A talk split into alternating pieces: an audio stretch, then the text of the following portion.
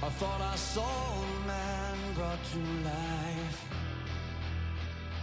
He was warm, he came around like he was dignified.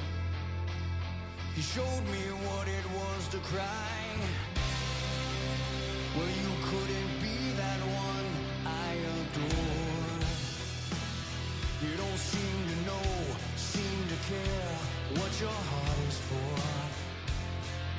But I don't know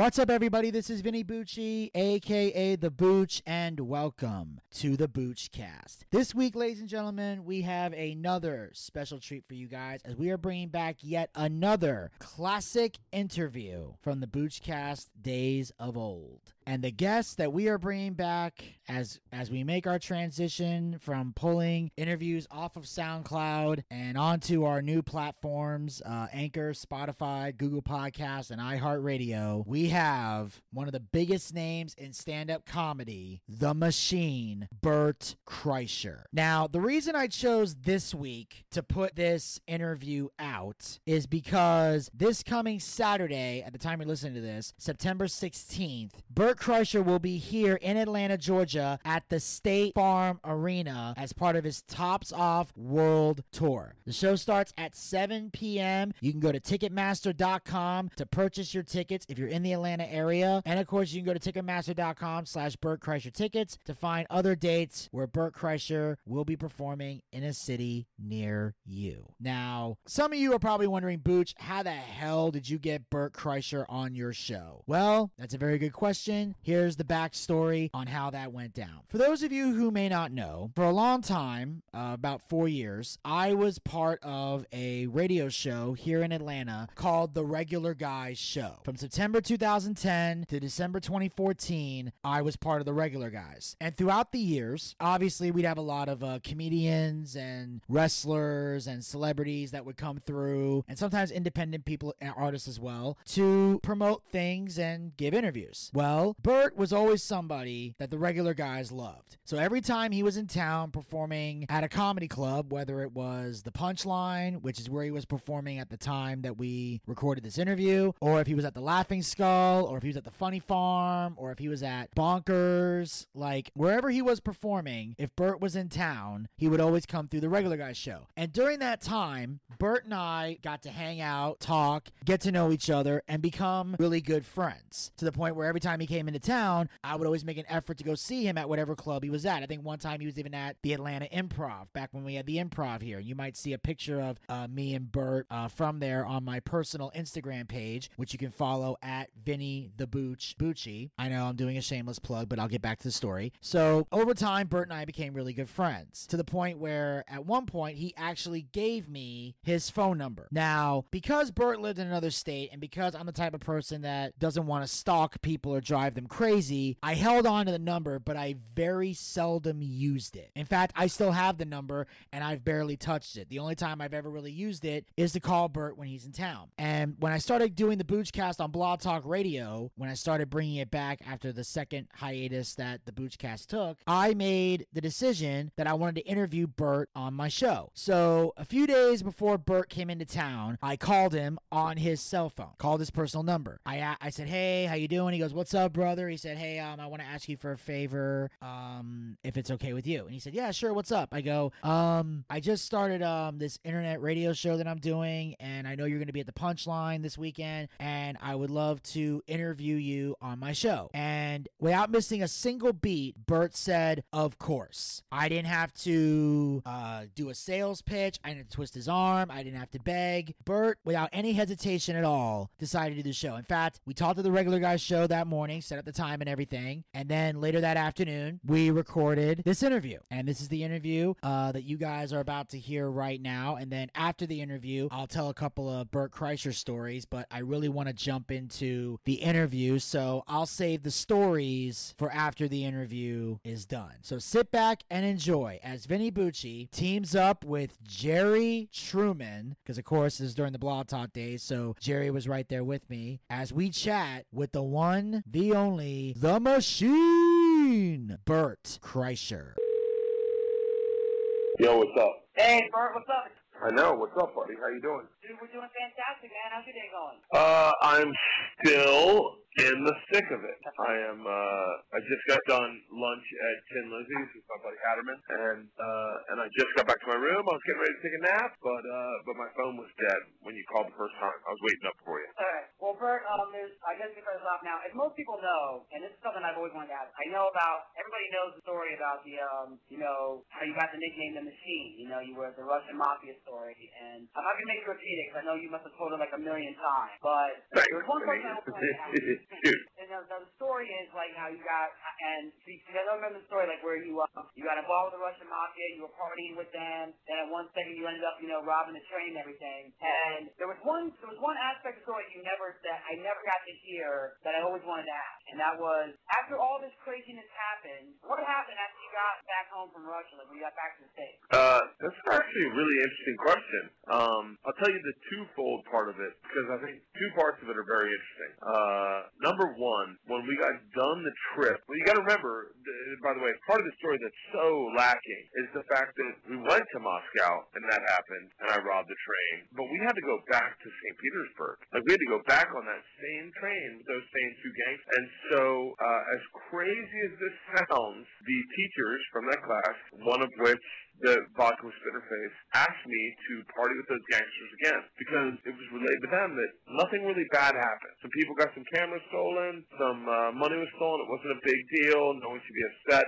That's basically what the cops said in that night. So on the ride home from Moscow to St. Petersburg to go back with my original gangster Igor that I hung out with, they asked me to sit with the exact same two gangsters that I'd robbed the train with and chill out with them. And I did, and I drank with them all night long. And, and one of the teachers, the initial one who had got me into Russia in the first place, she came back and drank with us. It was a good time. No one got robbed. It was a very like uneventful night for whatever reasons may be. Uh, the more fascinating, and these are all the parts of the story that I don't share, but I find are more interesting. The more fascinating part of the story is, so I go back to Talat. I fly from St. Petersburg to uh, Munich, and then from Munich I backpack for like three months, and I tell everyone the story. I mean, I tell the story as many times as I can tell it. That's my way to meet people. Then we go around, backpack for three months. I go back to Tallahassee, and I am busting at the seams, ready to tell all these guys that I grew up with, all my fraternity brothers, that I robbed the train in Russia with the Russian mafia, and I found out the first day I'm back that my girlfriend of five years has been sleeping with my best friend.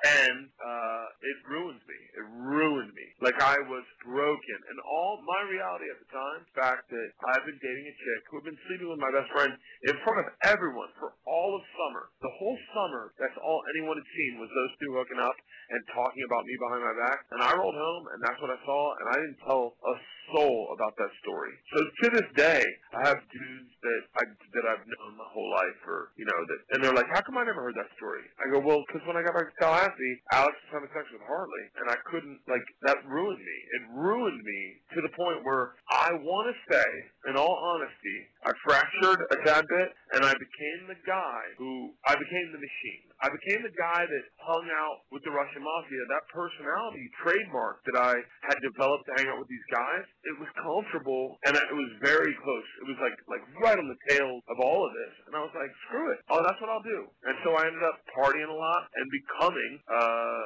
in Rolling Stone Rolling Stone's opinion, the number one party in the country. And I want to say it's all because of that one trip. I, I people go, are you uh, are you upset that she cheated on you? Nah, not really at all, because it, it turned me to the guy I am today, who is very happily a father of two with a very happy marriage, who lives in LA and travels the world and does stand up and says the wrong thing from time to time, but understands that there's a growth to that based on my experiences. So I, that, by the way, by the way, Vinny, maybe one of the best questions I've ever asked, Oh, thank you. I was, I was, uh, thank you. I, I appreciate that, and I'm glad that you're chose to share that, that story with me. I mean, that means a lot. And you know, uh, did you ever see your best friend again? Yeah, yeah, I wrote about, about him in my book. I've seen him a bunch. i we went to our 20th uh, high school reunion together, and our kids played together. And uh, and he's he's look, I have no ill will towards him, and I have no I have nothing bad to say about him. He did what I would have done in that situation. I wasn't meant to marry that chick. That was that. If I had married her, I would have ruined my life. I feel bad about the guy that married her, but he man, it was like uh, serendipity. He got me out of a situation I didn't want to be in without even knowing that I didn't want to be in it. So I have nothing bad to say about him. He's uh, I'm very honest about him uh, with who I think he is, but not in a bad way, but just in a very like like once something like that happens, you are untethered. And uh, and he's a fascinating dude, really fascinating dude. One of the best looking guys I've ever known. One of the most alpha males I've ever known. The I mean the best fist fighter I've ever known. Like I mean, a hardcore, fascinating dude, and a great father. But like really interesting. So yeah, I, I talked to him from time to time, but not we're not like he called me. I did a solo podcast like uh, a month ago, maybe or a couple weeks ago, and uh, he called me in the middle of it randomly. He was just playing golf with another friend, but he called me and we talked and we talked. I wrote about him in my book and we talked about that. But uh, yeah, he's not a bad guy. Well, glad to see everybody, everything's you know working out for the best. And uh, now this this book you're talking about, I assume this is uh, Life of the Party: Stories of a Perpetual Man Child, correct? Yeah, big mistake I made in that book is I didn't take people's names out of it. I left everyone's names in it, which uh, makes it really fun to read on Facebook, but in real life, everyone just texted me and was like, "Hey man, why would you take my name out?" So do you have a strong like legal? Te- did you get a strong legal team behind you when this book got published? I don't say anything dis- disparaging. Like even the Tracy Morgan story, which to, I mean has has become a little bit of a nightmare in my life. Even that story, it, I was vetted by lawyers because you know I can't I can't deny my own experiences. I can't go, well that never happened. I can't just go, I'm not that guy. That's not who I am at all in life. Let alone am I going to put that out for people to read? Is that I'm not the guy that's not going to be real. I'll be real. I'll be very real. It may not be pretty. It may not be like beautiful or the way you remember it, but it's definitely the way I remember it.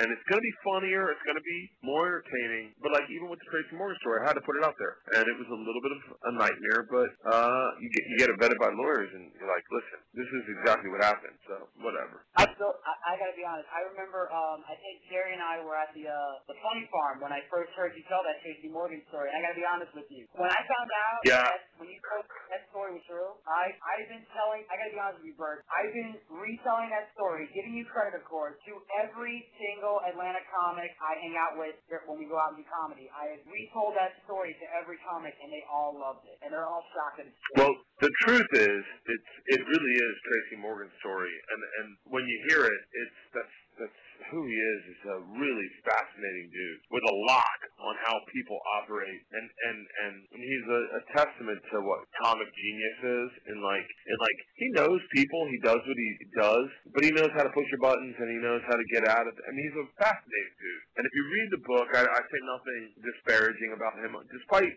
what people may have heard of that story or how people may have heard that story. In the book, I'm very real about it, and that's how it went down. Uh, and I have nothing but great things to say about Tracy Morgan. One of the easily one of the most memorable nights of my life. I remember that happening and being afraid to tell people it because I thought that he may he might say that I was lying, and I'm I'm still afraid of that. I, I'm trust me. Like I understand that he will not remember that night. I know that. I get that.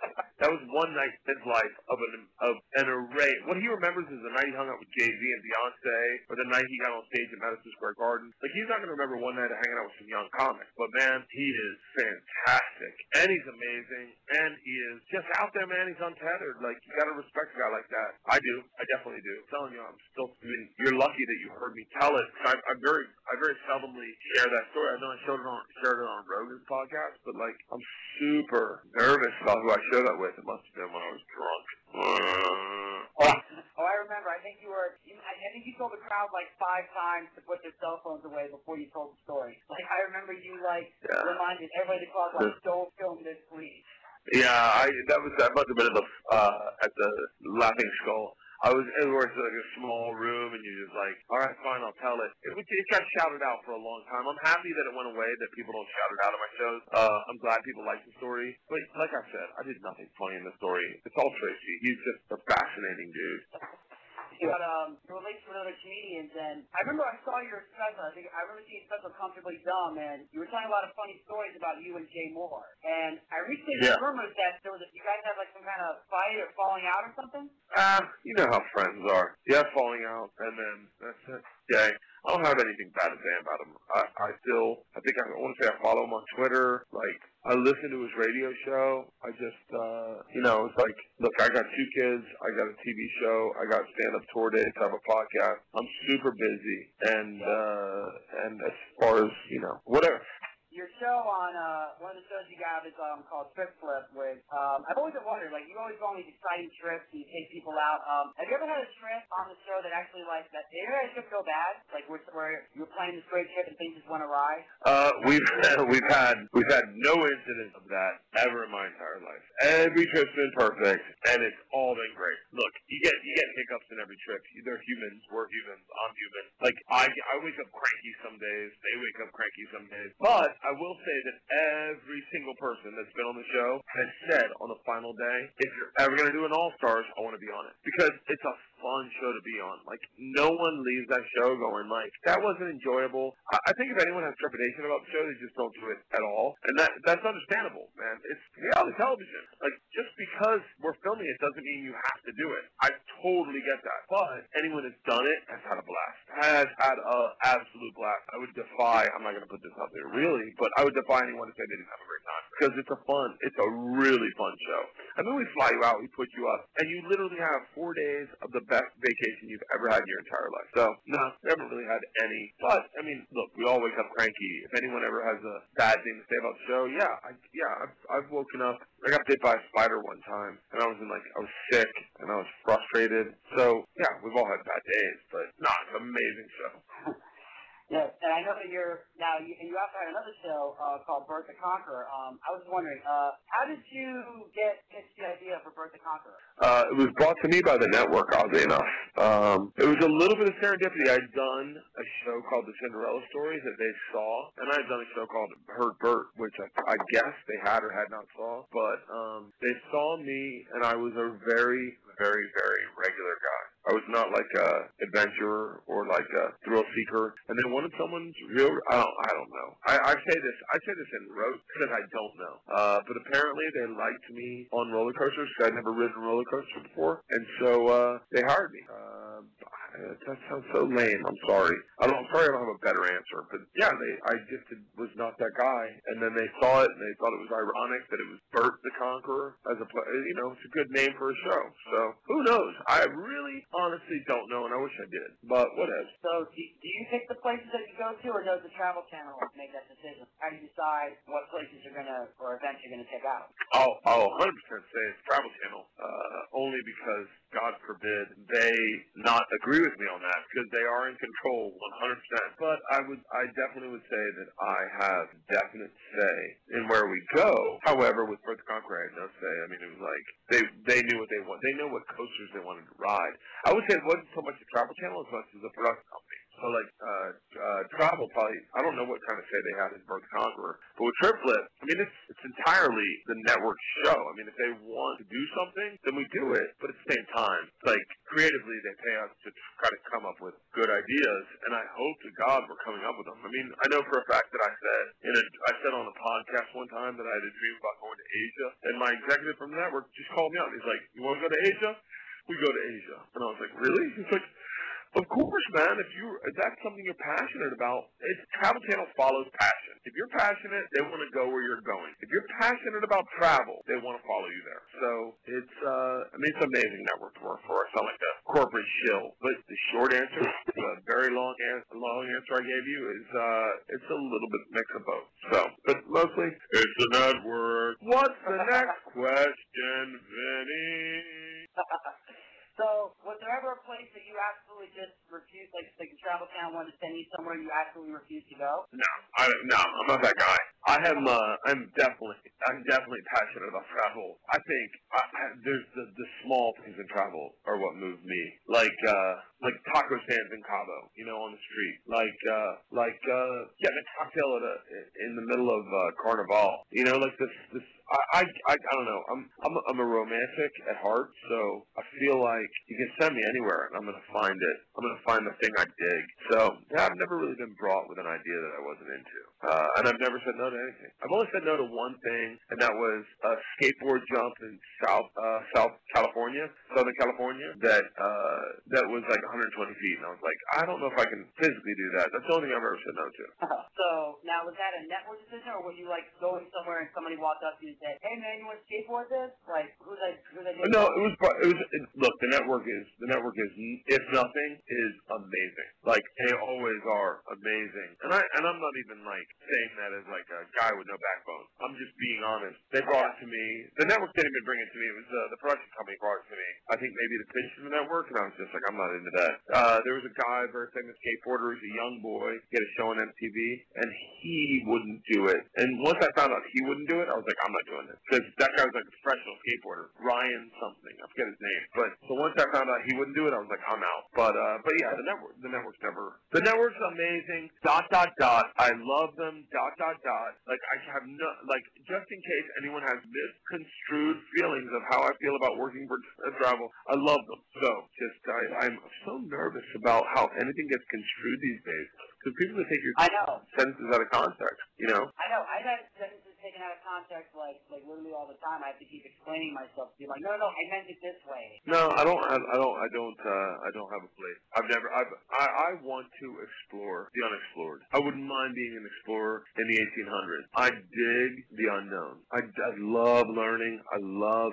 exploring. I love exploring ideas. I love. I was talking to someone today about uh, the idea of trying to preserve the youth in my daughters. I love talking about stuff like that. Uh, so yeah, I don't. Don't, man. I don't like. Yeah, no. There's nowhere I don't want to go. So was there ever a place you went to and it didn't live up to the hype? Um, trying to think. Uh, no. I mean, you hold expectations. I say I say this crappy, crappily, but like, and this is gonna sound like you gotta understand. I'm not coming from it at that angle, but like Paris, Paris is pretty awesome. But you know, Paris gets this rap of being the the most romantic city in the world, and if you're not there with someone else, it's kind of just another city. Um, so like, I, I, I, the first time I've been to Paris was when I was in college, and I, and they were like, let's do it again. I was like, definitely. But I wasn't there with my wife. Uh, I wasn't there with. I was just there by myself with my crew again. So Paris is a city I'd like to redo. I'd like to revisit with maybe even my daughters or or my.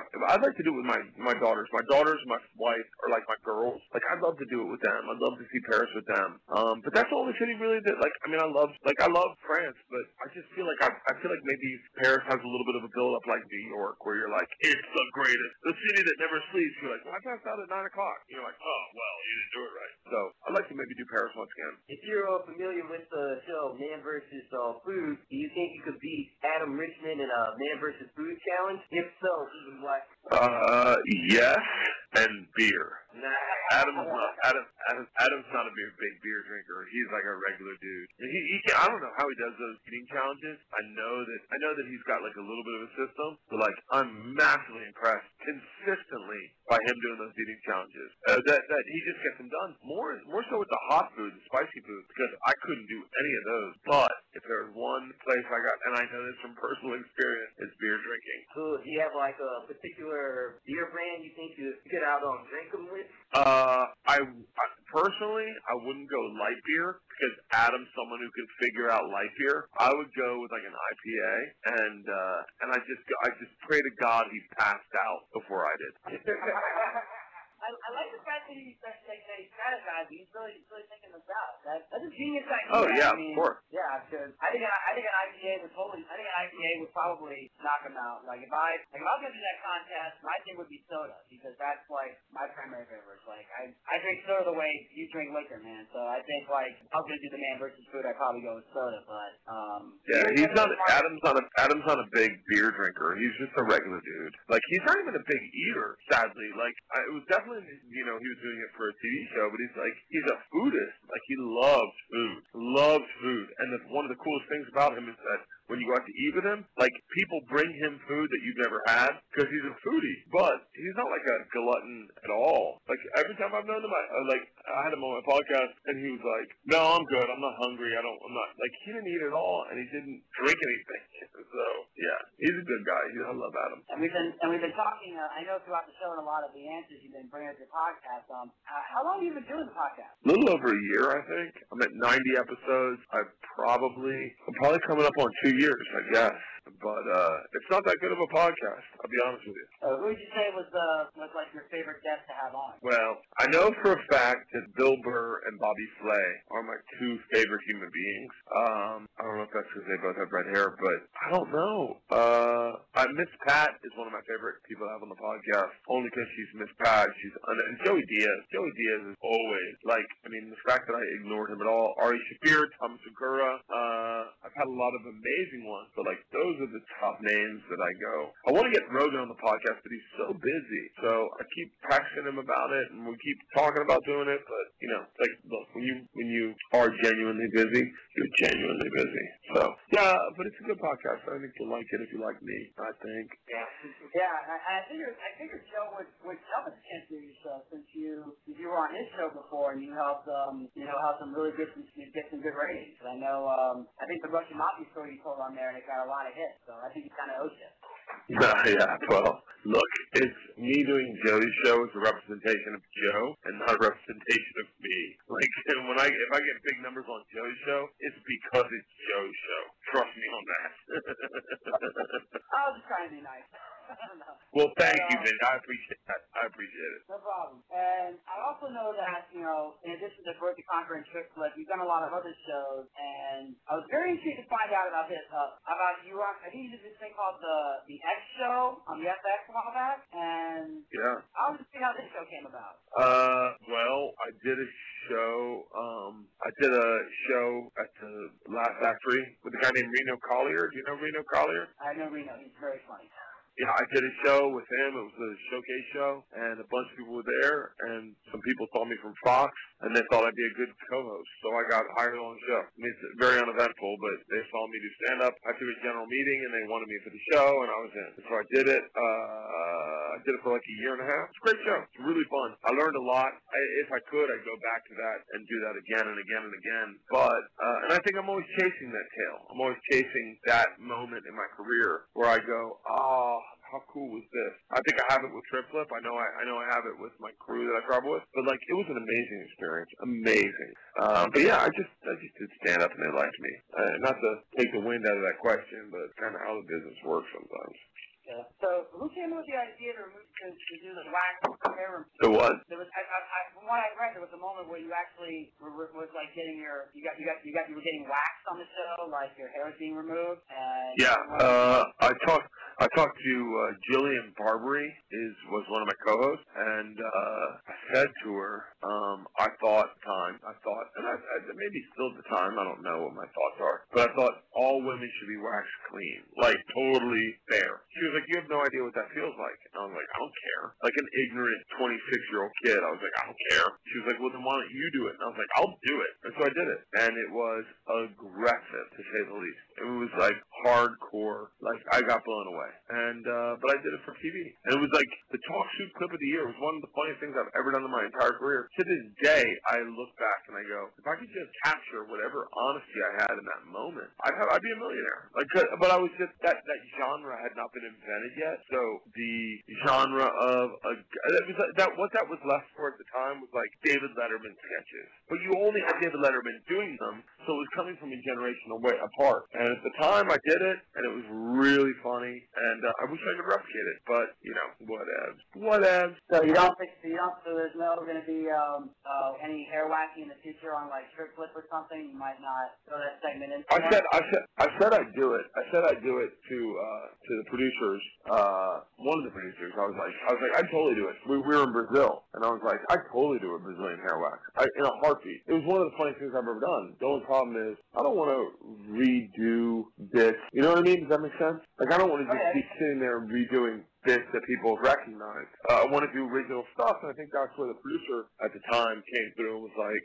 "Well, I, I would rather come up with a cool thing for you to do that you've never done, as opposed like, and look at you as a talent, as opposed to what what has worked in the past." So that's uh, you know, it's like uh, you, you end up you end up in a bad spot. Yeah, I mean, it makes perfect sense because you don't want to be, you don't want to, you don't want every reality show or TV show you do, you don't want to be known as the hair wax removal guy because that would become like a pigeonhole gimmick. So. No, dude, the whole, the whole part, the whole reason I separate myself from the, or at least try to set myself, separate myself from the Van Wilder stuff. I don't want people to come to my show and go, "Oh, this is Van Wilder." Like I don't care about that. I, like I have no attachment to that, and it, it it doesn't serve me any other purpose other than maybe selling some tickets to people that I may that may not get me. So I don't know. I don't know. I could, dude. I could deconstruct me for hours. That's what I do for a living in my bedroom. I literally just deconstruct me and go, "Whoa, what works about this guy? What doesn't work about this guy?"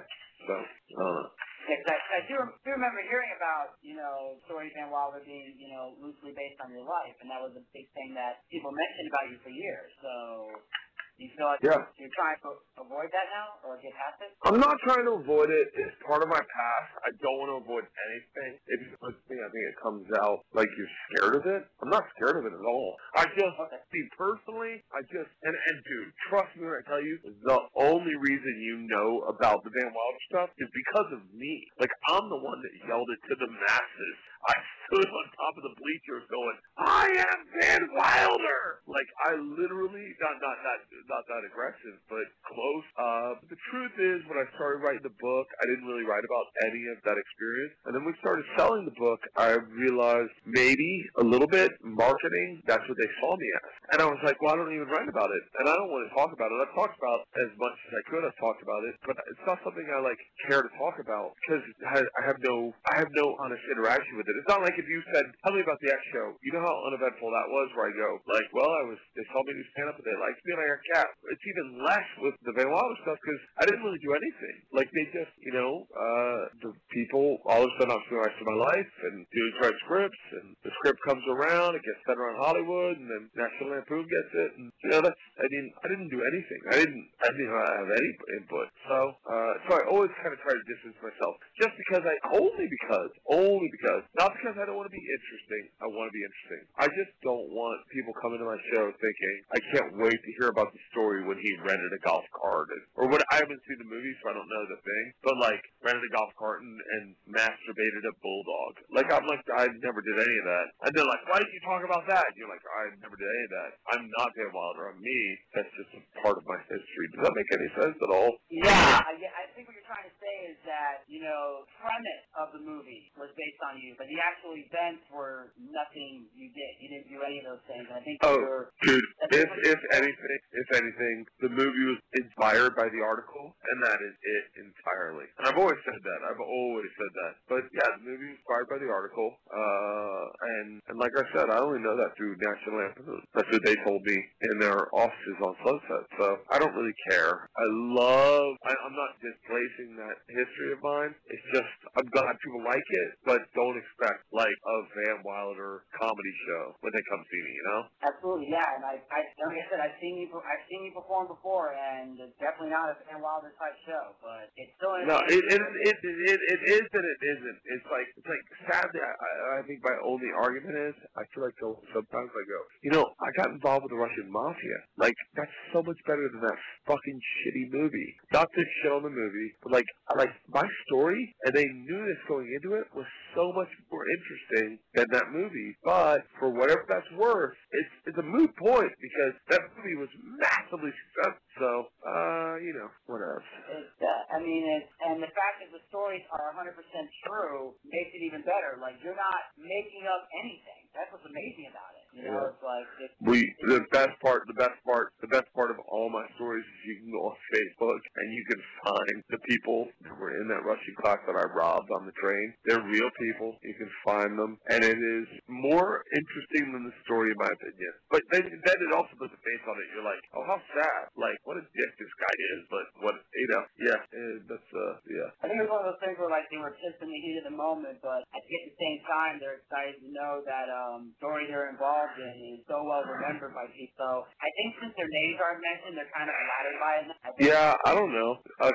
I, I'm sure. I can think of one chick that is not cool with the story. I promise you. Like I know. Like I think of a couple chicks that were not cool with the story. I think uh, a, I know a girl came out on Facebook and was like, "I just want the story 100% true." I know that one of my classmates came to one of my shows in Portland and he was like, "Just heard the story 100% true," but he was a dude. Uh, I don't know. I don't know. I, I it was not right what I did at all. But you know, whatever. I'll, I'll tell you anything, man. You guys can catch uh, Bert Kreischer at the Punchline. Uh, he'll be there all weekend long. Uh, and Bert, uh, before you hang up, I just want to say uh, thank you so much. Thanks for calling in. You know, for taking time out of your day to. No, don't mention it. So, I, I love you, brother. I, I love you, man. Don't worry about it. Uh, hopefully I'll see you this week and we can have a beer, okay? sounds great, man. Love you too. All right, see you. Bye. All right, and that, ladies and gentlemen, was my interview with the machine, Bert Kreischer. And like I said, I was very excited to have Bert on the show. Um, I was actually very honored to hear him say that I gave him one of the best questions that he had ever been asked when I asked him about the aftermath of the Russian mafia story. Because as I mentioned in the interview, the reason I asked him that question was because I noticed every time someone talks about the Russian mafia story, they want to hear about the story. And he basically retells the story on every podcast, which, you know, is fine. You know, if that's what they want to hear, because not everybody's heard it. And I'm sure Bert doesn't mind retelling the story. But I was more intrigued to find out what happened afterwards in the midst of all the chaos. So the fact that Bert was willing to share that with me was fantastic. And the fact that he later told Jamie Bendel of the punchline that I gave him one of the best questions he's ever been asked. Now, I don't know if anyone's been able to top that question since this interview, but that's a question you would probably have to ask Bert, or I would have to ask Bert if I'm ever able to get him back on the Boochcast again, which I would love to do. You know, Bert has done so much in his career since the last time I saw him. His he's become this like mega star, and I would love to be able to sit and talk with Bert and you know talk more about what's been going on in his career and the fact that he's you know he brought back the podcast. It's bigger and better than it's ever been. He's touring all over the place. He's got Netflix specials. He even had a Netflix series where he was relaxing in the mountains and had special guests come down to hang out with him. Like Bert's done a lot in his career, and I'm very very proud of him for what he's done. And also, I do want to throw in one other thing. Um, I want to apologize to Bert, but I also want to apologize to anybody listening if it felt like we were being a little too uh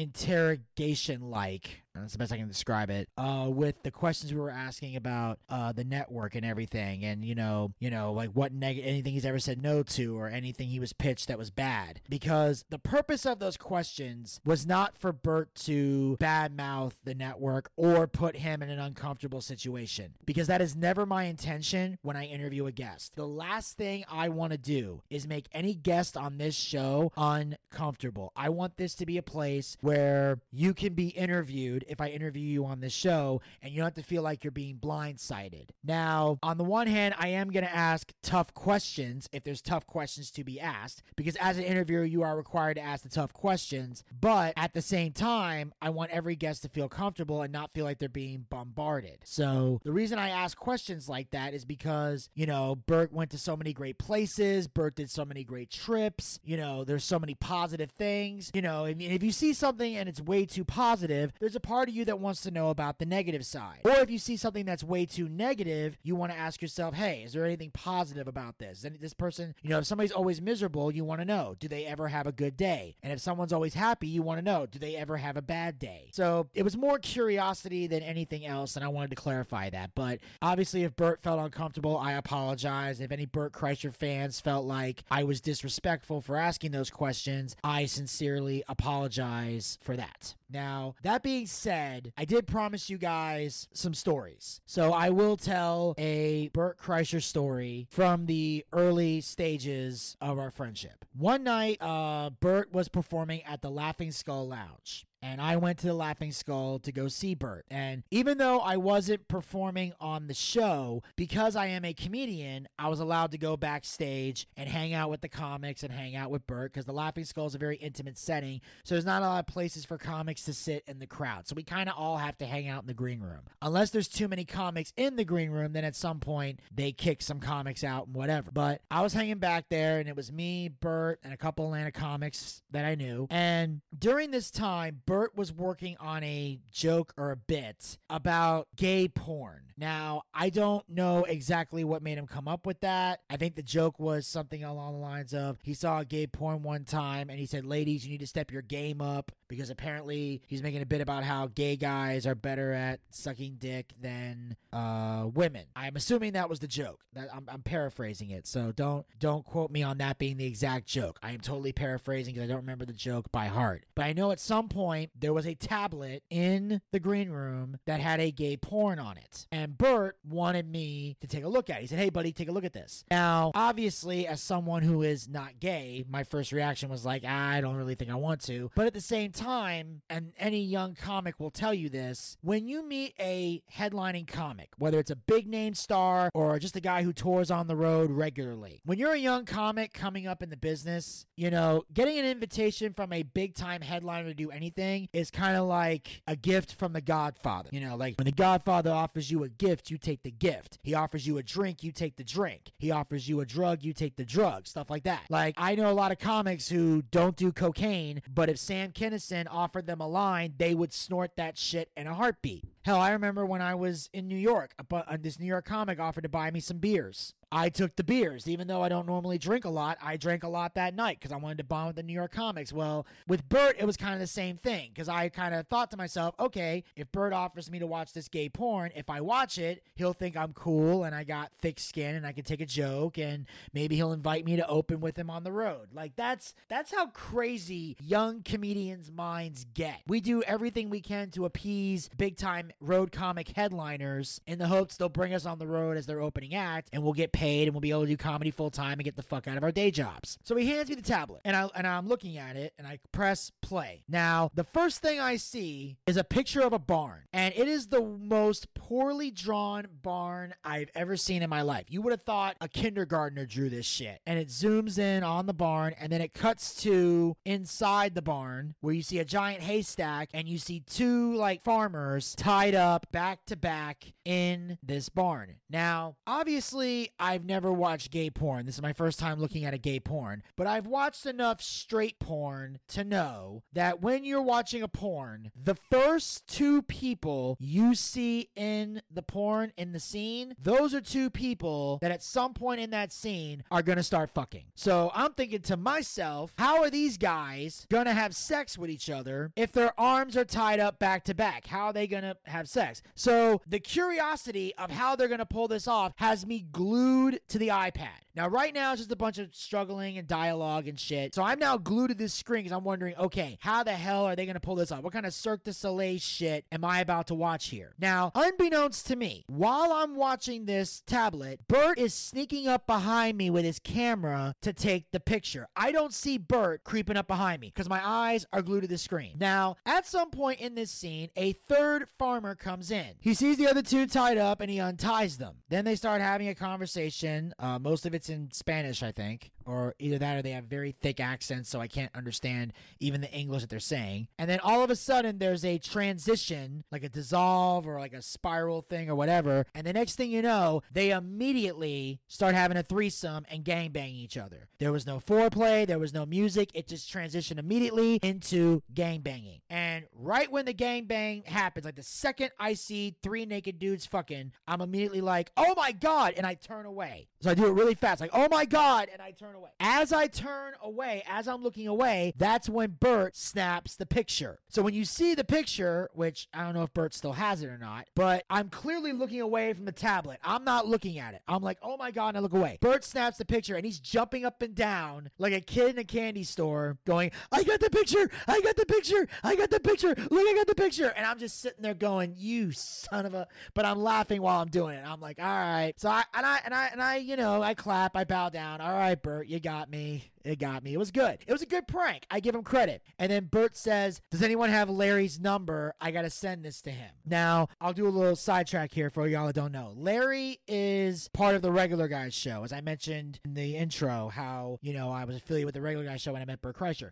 Larry Wachs was the head of the Regular Guys and was also my showbiz mentor, and in a lot of ways still is. So he goes, I want to send this to Larry. And I immediately go, Don't send it to Larry. Please do not send this to Larry. I'm begging you, don't send it to Larry. And the reason I didn't want Larry to see it was because I knew if Larry saw it, it would go on the internet, that picture. And Bert's like, Oh, relax. Larry's not going to do anything with it. I'm like, What are you new? Are you out of your mind? Yes, he is. So he, he gets Larry's number. He sends it to Larry. Within an hour, it is up on the regular guy's Facebook page. And then I had to come in the following week and explain to the regular guy's fans why I was watching gay porn. And of course, they're all writing jokes about me being gay in the comments section because A, back then people like to make gay jokes. Those same people who made those jokes would probably condemn you for writing those jokes today, which would make them hypocrites. But also because I hung out with Jerry Truman a lot, who as most people know is a bisexual who likes to have sex with trans women. So because I hung out with him so much, people thought I was gay by association. So I've had a lot of gay jokes thrown at me. And at the time, my skin was not as thick as it is now. Today I have thick skin. You want to offend me? Good fucking luck. Um, back then I was not quite as emotionally strong enough to handle that. But obviously, you know, bygones were bygones. Bert and I are still cool because obviously when he came to do this interview, it had been long after that incident already happened. So obviously Bert and I were still on good terms. He still loves me. I still love him. You know, no homo. Uh, and Bert is an awesome guy. So that's my one funny uh Bert Kreischer story that I have. Other ones were just us hanging out in bars, drinking after his comedy shows, and just you know hanging out and telling great stories and having him on the show. So yeah, that was my uh, Bert Kreischer story that I wanted to share. I hope you guys enjoyed that. And uh, if you want to hear more stories uh, about Bert Kreischer from Bert Kreischer, uh, and you're in the Atlanta area, make sure you go to the State Farm Arena this Saturday, September 16th, where Bert Kreischer will be performing at 7 p.m. as part of his Tops Off World Tour. And of course, you can go to Ticketmaster.com uh, if you want to check out Bert Kreischer. If he's coming to your town, Ticketmaster.com slash Bert Kreischer tickets is the best place to go. But make sure if you're in the Atlanta area, because I know most of my fans are here in Atlanta, check him out at the State Farm Arena this Saturday night. And as and I'll just say one more time how grateful I am that Bert Kreischer appeared on this show, and I really hope that someday I can have him back on because I would love to talk more about what has gone down in his life since the last time we spoke. And of course, uh, make sure you guys uh, follow the Boochcast. We're on Anchor, Spotify, Google Podcast, and iHeartRadio. Pick your favorite hosting site and follow us there, or be a super fan and follow us on all four hosting sites. Also, like us on Facebook. Go to facebook.com slash the Boochcast. We have archived episodes of the show as well as great content. Uh, make sure you check out the male soap opera moment where we gave our predictions for WWE Payback, and make sure you be on the lookout for the recap of WWE Payback coming soon to the Boochcast Facebook page. Also, follow us on Twitter and Instagram at the Boochcast. Get the latest tweets, photos, and videos. Visit our YouTube channel. Check out all of our YouTube content, and be sure to hit the subscribe button and ring that bell to be notified when future content will be posted. Also, make sure you follow us on Twitch. Go to twitch.tv slash the Boochcast. That's where we do our live wrestling watch parties. Our next watch party will be Saturday, November the 25th for WWE Survivor Series. Uh, we're still working out the kinks for that. I'm trying to get the team together to make sure they're going to be present for this watch party because I personally will not be there because I will be with Buff Bagwell and Winston-Salem, North Carolina for WrestleCade. So we'll be at WrestleCade on November 24th and the 25th. You can catch me and Buff the Stuff Bagwell at WrestleCade. And like I said on the Twitch channel, we're hoping to get the team together so they can do the watch party and give you guys a great night of watching wrestling. And of course, we have our live D&D show coming soon, our Boochcast booking battle and another special project in the works. And of course, you guys can support the Boochcast by going to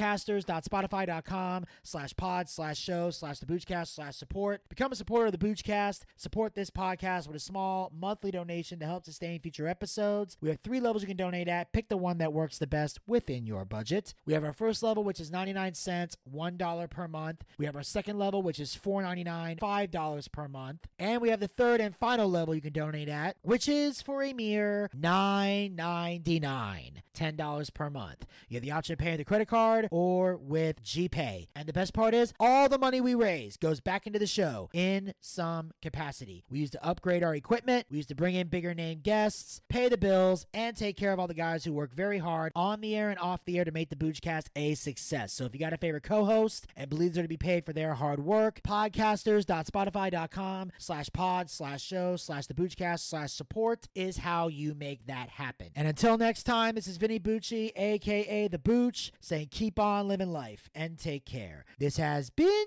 the Boochcast. We'll talk to you guys next time. Until then, pizza, baby. Well, I see by the clock on a wall that it's time to bid you one and all goodbye. Goodbye. So long. So long. Farewell. Farewell. Adieu. Adieu. Be good. Stay well. Bye bye. Keep warm. Relax. At ease. Take care. Stay loose. Adieu, mon vieux. À la prochaine. Goodbye till when we meet again.